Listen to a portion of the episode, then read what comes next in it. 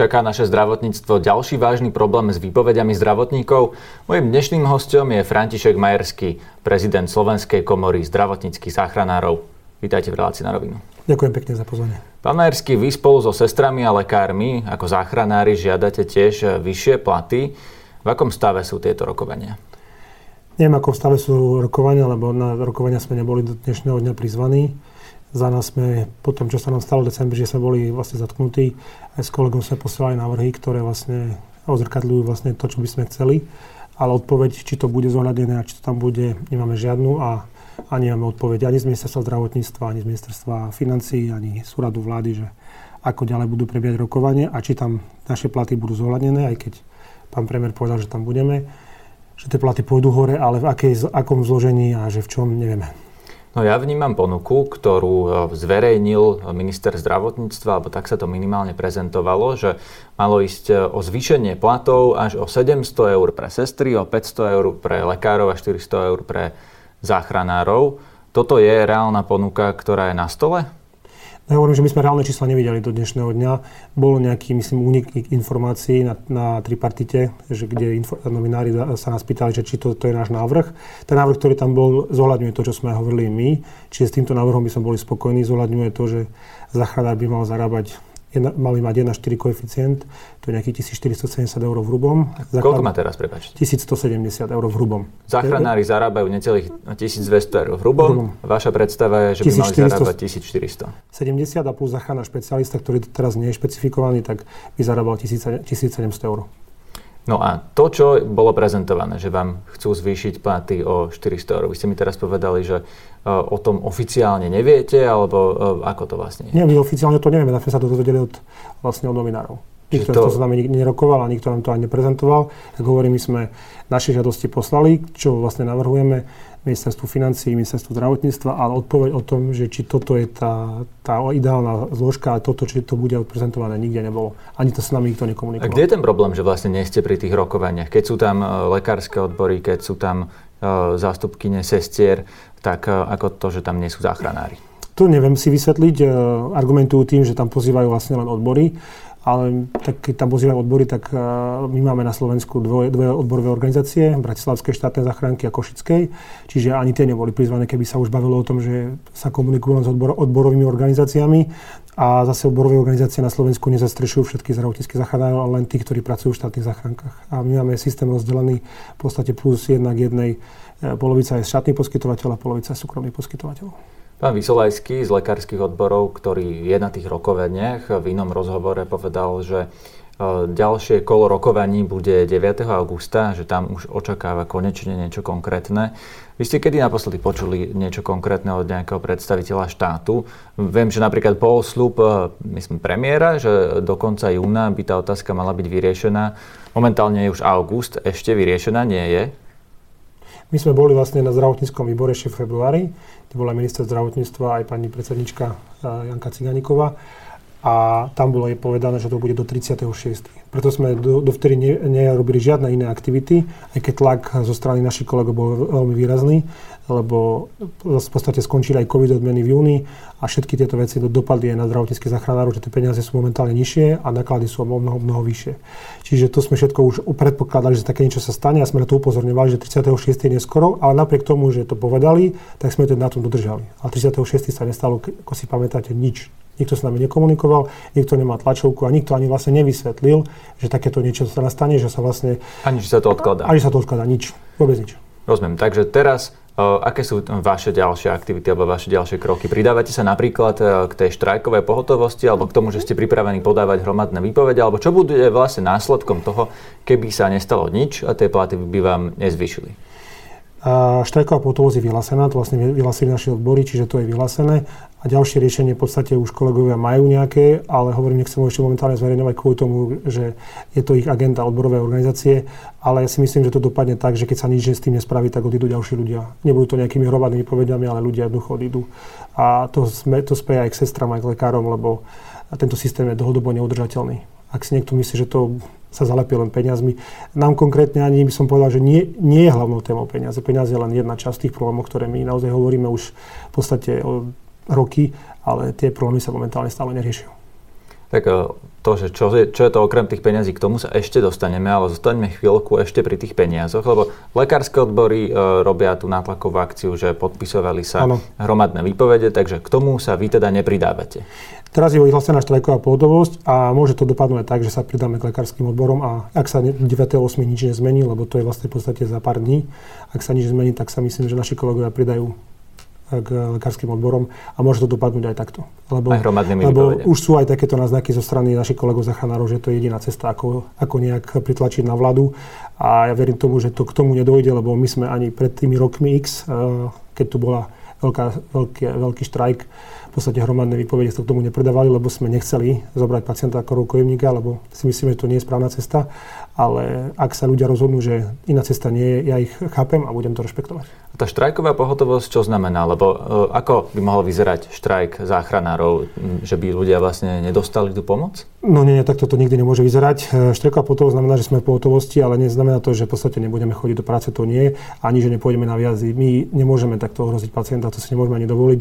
Pacient nemôže nikdy pocítiť e, to, že vlastne záchranná služba je v štrajkovej pohotovosti a nejaké veci my si môžeme maximálne urobiť, ako sme to robili aj v decembri, že sme prišli zatlieskať poslancom to bol potles, ktorý bola taká vďaka, že si na nás spomenuli a v úvodzovkách teraz hovorím a dali sme si čierne stúžky, lebo veľmi veľa ľudí si nevedomuje tú vec, že zachránnu zdravotnú službu, a to sme vysvetľovali politikom na stretnutiach, že tá záchranná zdravotná služba je tu pre každého. Vy naozaj dneska neviete, že kedy budete potrebovať zachránku. A vy, my sme si všetci mali vedomie, že tá zachránka musí byť naozaj to najkvalitnejšie e, prostredie, najkvalitnejší ľudia, aby tam prišli včas. Lebo každý z nás, keď si už tú zachránku zavolá, tak potrebuje kvôli tomu, že mu ide o život. Viete povedať, kde to viazne, tieto vaše požiadavky? Vy ste e, teda niečo žiadali, e, niečo je na stole. Kto to brzdí? Prečo sa to ešte nestalo? Ja myslím, že tá politická situácia, aká je, to všetci vnímame, že je tam napätie celkovo v politike a hore, takže my si myslíme, že to je politické nejaký tam boje, ktoré tam prebiehajú a nevplýva to dobre na zdravotníctvo a celkovo na krajinu, takže to si musia vyriešiť politici sami, lebo podľa mňa je problém hore, že si to ľudia nevedia diskutovať medzi sebou keď to poviete takto, že politická situácia nevedia si vydiskutovať medzi sebou, tak sa to zdá také nekonkrétne a preto sa pýtam, e, kde to viazne? Na ministerstve zdravotníctva, alebo financí, alebo na nejakej koaličnej uh, hádke? Dovnútra nevidím, ale tak sami dobre vidíte, že je tam nejaký problém asi medzi ministerstvom financí a ministerstvom zdravotníctva. Lebo aj na tých rokovaniach minister zdravotníctva nebol prizvaný a neviem, prečo tam vlastne nebol. A keď sa už konkrétne riešia platy, lebo myslím si, že by tam mal byť, keďže je to jeho rezort, ale to, prečo tam nebol pozvaný, mám neviem povedať, ale určite tam je nejaký boj medzi ministerstvom financí a ministerstvom zdravotníctva. Takže so zdravotníkmi rokuje kto? Premiér Heger a minister financí Matovič? Tak to bolo teraz, keď tam bol pán Myslovenský, veď boli tam iba oni si myslím, že aj na tej tlačovke bol pán minister financí a, a pán premiér Heger. No, toto sa stalo už aj s učiteľmi. Otázka samozrejme je to potom na ministra zdravotníctva, že kde bol, lebo teoreticky mohol byť na dovolenke alebo mohol mať iné ne, povinnosti. Neviem. To, toto sa stalo raz, alebo to je pravidlo, že s vami komunikuje ako so zdravotníkmi, ste minister financí a premiér? To teraz hovorím, že sme to videl prvýkrát, lebo hovoríme, o platoch sa momentálne ešte nerokovalo, neriešilo, lebo tie rokovania prebiehajú interne, čiže my nevidíme, kto je na tie rokovania chodí a kto zastupuje jednotlivých, ale teraz na poslednom rokovaní, to, čo bolo aj verejne dostupné, bol minister financí a pán premiér Heger. Môže si Slovensko dovoliť, aby ešte nejakí záchranári odišli zo systému, aby podali výpovede a kam vlastne odchádzajú, ak záchranári odchádzajú? Myslím si, že si nemôžeme dovoliť už ani jedného zdravotníka stratiť a ak si to nikto nevedomuje a je to už bohužiaľ jeho problém, lebo tie následky budeme dnes všetci spoločne. To nie je o tom, že v nejakom regióne niekto vypadne. Dnes nám chýba cca 450 zachránárov, čo je pri 2500 zachránárov registrovaných, ktorí máme skoro jedna e, je dosť veľký, výrazná, výrazná časť a tých ľudí naozaj e, bude pribúdať kvôli tomu, že majú možnosť kam ísť. E, Česká republika naozaj ponúka úplne iné podmienky. Čo sú to úplne iné podmienky, aby si to bežný človek vedel predstaviť, o koľko väčší plat je ponúka im, v Česku? Ponúka im o 706 eur vyšší plat, ponúka im iné pracovné podmienky, robia na úplne moderných staniciach, robia s moderným vybavením. A myslím si, že aj tá spoločnosť sa ku ním inak správa, inak sa ku ním chová. A preto naši kolegovia po škole, ktorí chodili na prax e, na zachránku, už vidia, že aký je rozdiel, lebo niektorí chodia do Česka keďže tu nemajú žiadne záväzky rodine, tak je, není tam žiadna jazyková bariéra, tak prečo by mali dostať na Slovensku, keď, sa, keď budú mať vyšší plat, budú robiť v lepších podmienkach a tí mladí ľudia chcú vyskúšať svoje, takže prečo nie. A ďalšia skupina nám odchádza do Anglicka. Tam máme kolegov, ktorí tam aj pracujú a tých ľudí tam na seba volajú, čiže tých možností naši ľudia majú a keď sú kvalitní, čo naozaj sú, lebo naši zachranári sú špičkoví, roky to potvrdzujú, či na svetových alebo slovenských alebo európskych súťažiach patria medzi svetovú špičku, tak e, prečo by nemali odísť preč, keď e, tu sa k ním takto každý správa. Chápem, ale toto nie je problém len záchranárov, ale aj mnohých iných profesí. Veď e, teraz sedíme v Bratislave, ľudia, ktorí napríklad aj žijú v Bratislave a pracujú vo Viedni, majú dvojnásobný plat. Presne to je tak. objektívny fakt a týka sa to mnohých profesí. Ano. Ale späť k záchranárom, ak by vám odchádzal ďalší, alebo poďme na to takto. Koľko je vlastne záchranárov v systéme, koľko reálne chýba? 2500 zachránárov momentálne máme a chýba 450 zachránárov. Čiže keď si to vypočítate, tak jedna šestina nám v podstate plus minus chýba. Hej. Čo to znamená, že chýba? Ako to vyzerá v praxi? Ako sa to podpisuje na nejakých dôsledkoch? Tak e, jedna vec sú niektoré stanice, kde sa pracujú naozaj vysoké načasy, čiže chalani majú, alebo kolegyne majú naozaj na, na časy, ktoré už e, pre nich sú neúnosné. Pracujú 200 hodín, 250 hodín mesačne, aby to dokázali na tých stanicách vykryť, čo naozaj nie je dlhodobo udržateľné, lebo jednoducho raz si poviete, že už stačilo, že nebudete tu teraz ťahať 3-4 e, roky 300-250 hodín mesačne. Dalo sa to robiť počas covidu, lebo vtedy sme sa všetci naozaj zomkli a pritlačili sa ľudia, aby to naozaj zvládli, ale to sa nedá dlhodobo ťahať. Tí ľudia sú potom psychicky unavení a naozaj to vidím aj na mladých kolegov, lebo ja mám 18 rokov praxe, ale sú kolegovia, ktorí pracujú 2-3 roky a už nie sú vyhorení a hľadajú si na zamestnanie. Záchranár vyhorí za 2-3 roky. Pri, tý, pri tých výjazdoch, ktoré má a pri tom psychickom vyťažení, čo má, je to bežné. No a e, to riešenie vlastne je len v t- vo zvyšovaní tých platov? Nie, nie. Platy sú len jedna tretina tohoto problému. Ostatné je systém, ktorý naozaj na Slovensku dobre nefunguje a naozaj e, my sme, na, my sme to už e, prezentovali aj ministrovi Krečimu predtým, aj ministrovi Legvarskému. Povedali sme mu, kde treba naozaj zmeniť a treba naozaj urobiť reformu záchrannej zdravotnej služby, ktorá bola naposledy robená ešte za pána Záca pred 17 rokmi. Ten systém už mal inak fungovať, mal by sa optimalizovať sieť záchranné zdravotné služby a čo je hlavný problém, sú vlastne naozaj neindikované výjazdy. Pozme, k tomu sa tiež ešte dostaneme, lebo uh, to je vlastne ako keby celá ďalšia téma, ale zostaňme pri tom, že uh, tento obnos problémov, ten uh, celý, uh, celý balík uh, problémov, ako sa prejavuje v praxi. Doplatia na to ľudia? No, vy mi hovoríte uh, z toho, čo doteraz uh, ste mi povedali, vyplýva, že vlastne na to doplácajú tí záchranári, ktorí sú v práci dlhšie, ktorí sú potom unavení, odchádzajú zo systému, vyhoria, ale dopláca na to aj ten pacient? Na začiatku a na konci má byť vždy pacient. A ten, toto, po čom tu už roky hovoríme, že na to na, naozaj dopláca pacient, proste sa stáva bežnou súčasťou, že ak naozaj potrebujete tú sanitku pri tých najkritickejších stavoch ako infarkt, cievna mozgová príva, dopravná nehoda, bezvedomie, dieťa nedýcha, potrebujete zachránúť zdravotnú službu, tak sme pri tých pacientoch neskoro. Chýbame v tom systéme a sme tam neskoro a prichádzame neskoro. Neskoro prečo ale? Lebo sme, vyrážame zo vzdelanejšieho bodu, lebo tá sanitka, ktorá bola v tom bode má miesto, tak je na nej indikovanom výjazde, alebo na výjazde, ktorý vôbec záchranná služba nemala ani jazdiť, nemala no, tam vôbec počkajme, to, počkajte, pri tomto sa pristavíme. Čo to znamená, že e, na výjazde, na ktorom ste nemali čo robiť? Znamená to v praxi, že dneska ľudia buď vedia, čo majú nahlásiť, alebo ideme na chronické ťažkosti, ktoré by si ľudia mali vyriešiť buď cez svojho obvodného lekára alebo cez nejakú inú službu. Ide napríklad o chronické bolesti brucha, hnačky, teploty, kašel.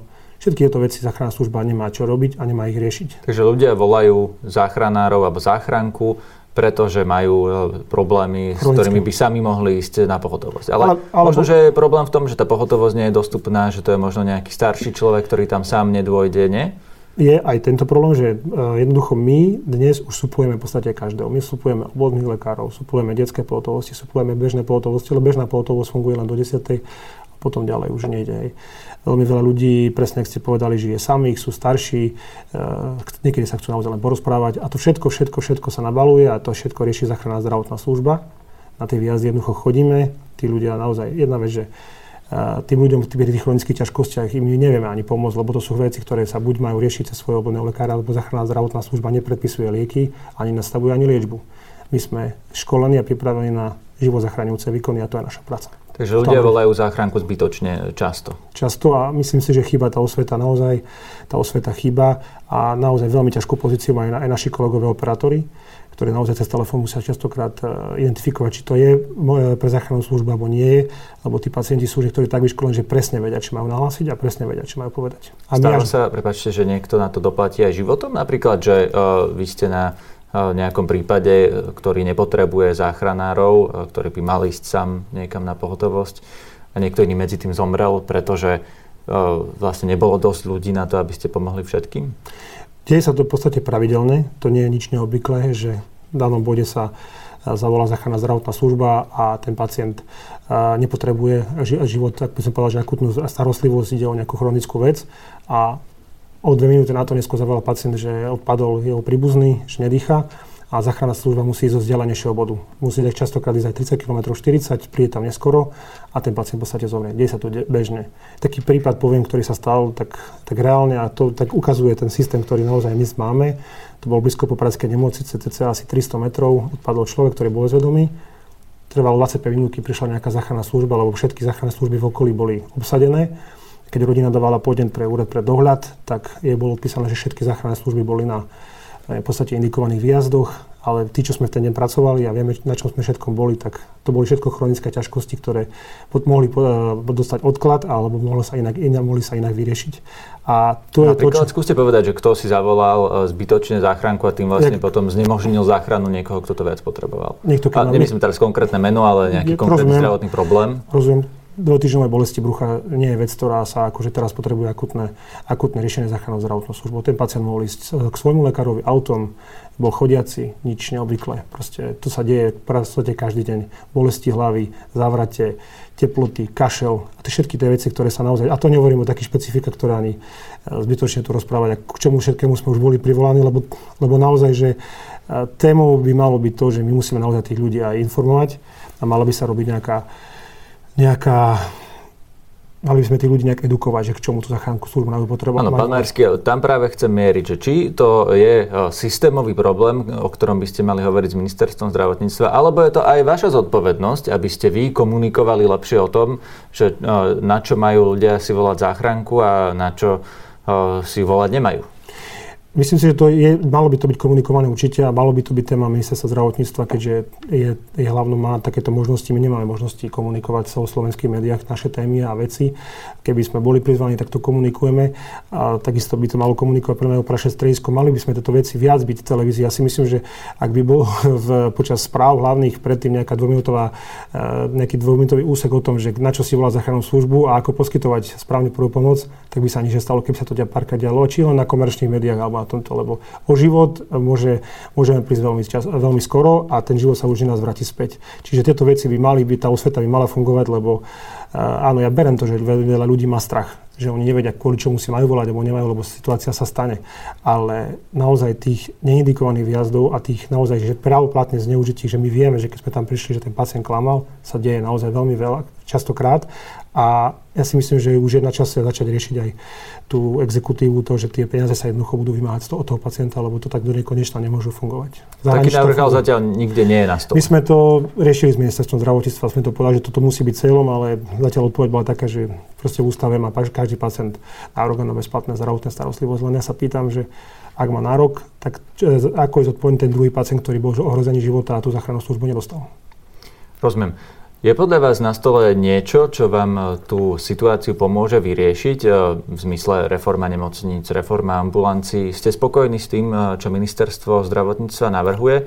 Alebo naopak sú aj body, ktoré vám to ešte zhoršia? Alebo ja tu mám v poznámkach v príprave napríklad plánovaná redukcia detských pohotovostí, že to by vám mohlo ešte zhoršiť tú situáciu. No tak skúsme si v tom spraviť poriadok. Navrhuje sa niečo, čo vám pomôže alebo sa navrhuje naopak niečo, čo vám uškodí, alebo sú tam e, tie veci takéto protichodné? Reforma záchrannej zdravotnej služby, ktorá sa akože momentálne vykonáva, hovorí o optimalizácii siete. To nám ušetrí nejaký čas, že keď sa presunú body záchraniek, tak sa ušetrí nejaký, hovorí sa o minúte, že sa mi sa má ušetriť, čo pomôže pomôcť pacientovi. Ale hovorím, 70% neindikovaných výjazdov je problém, ktorý naozaj máme. Keď si predstavíte v roku 2000, eh, pred 17 rokmi, keď začala, keď začala reforma záchrannej zdravotnej služby, tak sme mali na Slovensku nejakých 70 bodov záchrannej zdravotnej služby. Nejakých máme 321. a nemáme viacej, nemáme tri, trojnásobok viac počet obyvateľov. A vtedy, ja som už vtedy pracoval na záchrannej službe a sme takto nejazdili, ako jazdíme teraz. Dnes proste, keby dneska proste naozaj všetky záchranky, ktoré na Slovensku máme, sú maximálne vyťažené. Ale to, napriek tomu, že ich je viac. Napriek tomu, že je ich niekoľkonásobne viacej. Že to ľudia Niek- zneužívajú. Niekoľkonásobne viacej. A ja si myslím, že tie pohotovosti, ak sa zrušia detské, tak to bude ďalší problém, lebo to sa samozrejme preniesie zase na nás. Ak bude mať večer dieťa teploty, kašel alebo niečo také a rodičia nebudú mať auto, ako sa dostať e, do nemocnice na urgentný príjem, tak zavolajú záchranku. Rozumiem, áno, je to z pohľadu tých rodičov, ale pochopiteľné. Vec, je to pochopiteľné a bude sa to jednoducho diať a zase budeme, hovorím, chýbať pri tých, ktorí to nás naozaj budú potrebovať. No a riešenie je? No tie potovosti by sa mňa rušiť nemali, ale dôsledok toho, že sa rušia, je to, že tam nemá kto pracovať. Veď kvôli tomu sa rušia. Áno, takže sme zase v kruhu ktorý na sa, začiatku, ako sme začali tento rozhovor o platoch zdravotníkov. Aj o platoch, ale aj o ľuďoch, ktorí nám chýbajú. A nových nevieme takto prilákať, že jednoducho do toho systému, keď príde, príde niekto mladý, tak on po roku nevydrží. Jednoducho ten systém ho zomelie. Chápem. Áno, to je problém, o ktorom by sme mohli hovoriť aj pri učiteľoch, aj pri Presne ďalších tak. profesiách. Posuňme sa ďalej. Chcem sa vás opýtať na novú vlnu covidu, lebo e, sa rozbieha, aspoň tak vyzerajú tie čísla. Pocitujete to aj vy v tej praxi, že uh, opäť záchranka musí uh, ísť k niekomu, kto má ťažký covid? Jazdí sa ku covidu, je to už teraz momentálne bežná súčasť e, výjazdov. Teraz v lete v auguste 2022 teraz znova jazdí, to jazdí, rastie. Jazdí sa, e, bežne sa to stáva. E, tým, že sme boli už na to pripravení, aj v podstate, v podstate každého pacienta testujeme, tak vieme to, vieme to už aj sanitke skôr identifikovať. Pri tých príznakoch chránime sa, ale ten priebeh je trošku taký iný, hej, lebo aj naši kolegovia už bojovali alebo bojujú s covidom a naozaj niektorí popisujú, že tie 3 dni sú naozaj veľmi náročné. Že taký COVID ani v prvej, ani v druhej vlne nemali, že 3 dní v podstate nevedeli sa ani postaviť a sú to mladí ľudia. Nevedeli prejsť na záchod, ale po troch dňoch to proste jednoducho seklo a odišlo to. Takže ten priebeh toho covidu je trošku taký iný. Iný variant. Iný variant a preto oni sú zaočkovaní po troch dávkach. Naši kolegovia to nebolo, že nie sú zaočkovaní a napriek tomu takýto priebeh mali. No, otázka je, či uh, teraz ten COVID uh, opäť bude taká vlna, ako sme videli tie predchádzajúce tri, že bude, bude to obrovský problém, preťažení zdravotníci, ľudia budú zomierať po stovkách denne, alebo to už taký veľký problém nebude? Nemyslím si, že to bude taký obrovský problém. Problém bude ten, že aj keď sa do tých nemocníc dostanú, tak naozaj, že nemocnici hlásia, hlásia výpadky v stovkách sestier, hlavne v tých špecializovaných árach, ktorí naozaj si v tom covide podstate prišiel o svoje zdravie, lebo pracovať na áre počas tých najťažších vln bolo niekedy, niekedy naozaj psychické. Čiže to, to je už nový problém po uh, tých prvých vlnách pandémie. Odišli ďalšie stovky zdravotníkov a teraz uh, je naše zdravotníctvo ešte horšie pripravené ako, ako bolo predtým. predtým. Áno, ale nemyslím si, že napriek tomu bude umierať toľko ľudí, lebo ten priebeh toho covidu je, chvála Bohu, zatiaľ trošku iný, ako bolo. Je to samozrejme asi iné pri očkovaných a pri neočkovaných. Ano, Vy to ano. vidíte v prvej línii. Je to tak, že tí očkovaní to už môžu pustiť z hlavy? Ako som vám povedal, aj kolegovia boli zaočkovaní tromi dávkami a napriek tomu mali 3 dní ťažký priebeh. Čiže ten, ten variant je iný a preto hovorím, že doporučujeme ľuďom, hlavne starším nad 50 rokov, ako aj teraz ministerstvo zdravotníctva to povedalo, aby sa tí ľudia zaočkovali, aby sa chránili tou e, štvrtou dávkou je to už na každom z nás, či sa zaočkuje alebo nie, ale tí ľudia na 50 rokov, ktorí majú iné komplikácie, by sa zaočkovať mali. A z tohoto, čo ste povedali, že uh, aj ľudia, ktorí sú očkovaní, mali aj ťažší priebeh, by si niekto mohol vyvodiť aj taký záver, že na čo sa budem dávať očkovať, keď uh, aj očkovaný má ťažký priebeh? Nie, to, to, to nevychádzam. Teraz sa otvorím baviť, že už máme úplne iný variant toho covidu. Hej? Čiže hovorím, jedna každom zvážení, ja naozaj potom po tých dvoch, troch vlnách, aj čo sme si my zažili s ľuďmi a čo nás za čo všetko hitovali, si už každý môže vybrať, že to očkovanie naozaj zachránilo veľmi veľa životov. Keby sme to očkovanie mali, tak dneska je oveľa, tá počet umrtí oveľa vyšší. Čiže ja za seba hovorím, tí ľudia starší by sa mali nechať zaočkovať štvrtou dávkou, tí, ktorí majú iné komplikácie. Aké dôležité je, aby sme vedeli zachráňovať životy aj my bežní ľudia, keď napríklad nejaký e, náš e, rodinný príslušník odpadne doma alebo e, hoci kde na ulici. Je to naozaj niečo, čo rozhoduje o živote a smrti, kým prídu záchranári? Je to jedna z najdôležitejších vecí. Vysvetlím napríklad, keď si viete predstaviť reťaz, tak každá reťaz je silná taká, aká je jedna slabšie ohnívko. Ak naozaj v tom úvode kým prídeme, lebo keď si vezmete, že priemerný dojazd záchrannej zdravotnej služby na Slovensku 12 a viacej minút, tak za 5 minút nám odobiera ľudský mozog. Čiže ak sa s tým pacientom, človekom nič nerobí, tak veľkú šancu na prežitie nemá, keď prídeme my. Aj keď sa obnoví srdcová činnosť, ale mozog je trvalo poškodený. Čiže preto aj našou aktivitou už to robíme asi 4 roky, alebo 5 sme sa stretli s ministerstvom školstva, aby sa prvá pomoc dostala ako povinný predmet na základná a stredné školy. Jednoducho my musíme učiť nové generácie prvú pomoc, aby sa to nebali a vedeli poskytnúť. A naozaj to má ďaleko veľké následky, prínosné pre pacienta, lebo našou aktivitou, ktorú robíme aj v súkromnom živote, je, že umiestňujeme defibrilátory. Verejné, ktoré sú umiestnené v obciach, dedinách, mestách, sú dostupné 24 hodín a preškolujeme lajkov. A to málo kto aj vie, kde sú, alebo ako sa k ním dostať? Nie, nie, keď si zavoláte na 155, že niekto odpadol, tak operátor vám presne povie, lebo ten tam majú oni, to je operačné stredisko, to rieši, vám presne povie, že v danej lokalite tu je umiestnený defibrátor, môžete si ísť po ňu, vy si po ňu prídete, roztrhnete človeku košelu, nalepíte si to a ten prístroj za vás urobí veci, ktoré by mal. A do príchodu záchranky ten pacient dostane výboj. A len za minulý rok sme, počas toho, ako koľko defibrátorov sme umiestnili, sme mali 7 zachránených životov. Mladých ľudí, ktorí dneska žijú vďaka tomu. Čiže má to obrovský prínos. A hovorím, že ja by som čakal aj od politikov, keď otvorene povedať, že z toho plánu obnovy alebo z tých peňazí, ktoré prichádzajú z eurofondov, sme, sme mohli zakúpiť do každej jednej dediny, do každého mesta defibrátor. Je to položka, ktorá stojí 1000 eur, 1200 a nič by nás to nestalo pre školy niekoľko ľudí a mali by sme ďalšie zachránených ľudí. Lebo záchranná služba nemôže byť každý deň ani v každom meste. Ale defibrátor môže byť aj vyškolovaný človek, aj like. Keď toto budeme mať, veľmi veľa ľudí zachránime. Rozumiem, ešte úplne poslednú tému by som rád otvoril. Málo kto vás vie, že vy ste boli členom strany za ľudí, ale odišli ste. Prečo? Nebol som členom, bol som môj členom predsedníctva. Jednoducho bol som na, na, asi na dvoch rokovaniach a uberalo sa to smerom, kvôli ktorému sme do politiky nechceli ísť a môjim cieľom bolo pomôcť. Ja som kvôli tomu hlavne do strany za ľudí šiel, som chcel pomôcť zdravotníctvu a záchranárom a ten, to smerovanie strany bolo úplne niekde inde, čiže odišiel som hneď, ako som mohol odísť a venujem sa už svojim veciam, čiže no, politika je momentálne... Skúsme to konkretizovať. V ktorom období ste boli vlastne v predsedníctve za ľudí a uh, kto bol vtedy predseda a čo tam bolo presne, čo vám prekážalo?